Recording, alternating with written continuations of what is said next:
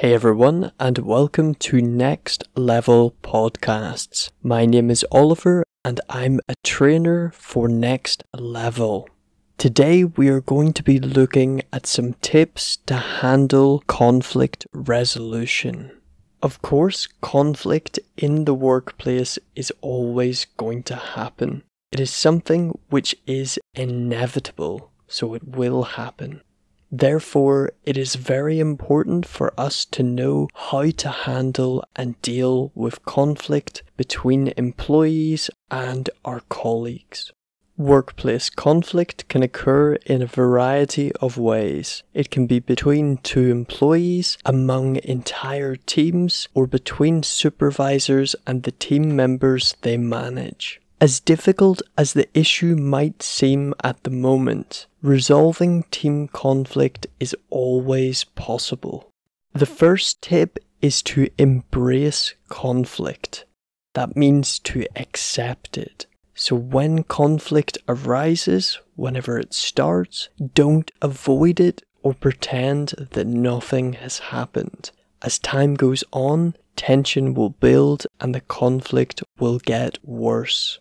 It is always better to deal with these uncomfortable issues as soon as possible before problems and bad feelings become a part of everyday work. If you notice a conflict between employees, encourage them to find a way to work it out, to solve it. If conflict develops between two teams, it's a good time to improve communication between departments. And of course, if you have a personal conflict with one of your employees, address it directly and in private.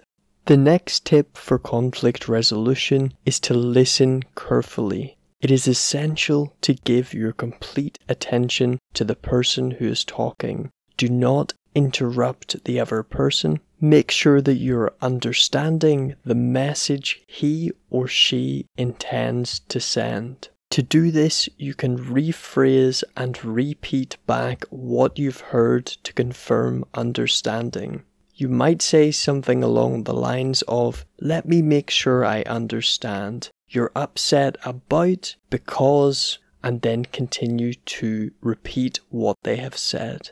You can also ask clarifying questions if you need to. What this means is that you can request that the person repeats a central idea or that they reword the problem in a way that makes sense to you. Listening should always be about understanding. Don't let yourself react with emotions to the other person's words. And the third tip for today is to find agreement.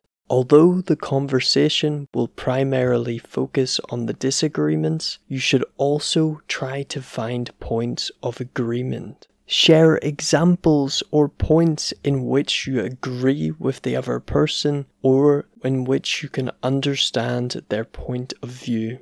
For example, if you disagree on new sales strategies, you might share what you liked about the other person's idea or the motivation to work harder for the team. Thank you for listening to this episode of the Next Level podcast, and I will see you in the very next episode next week. Have a great day.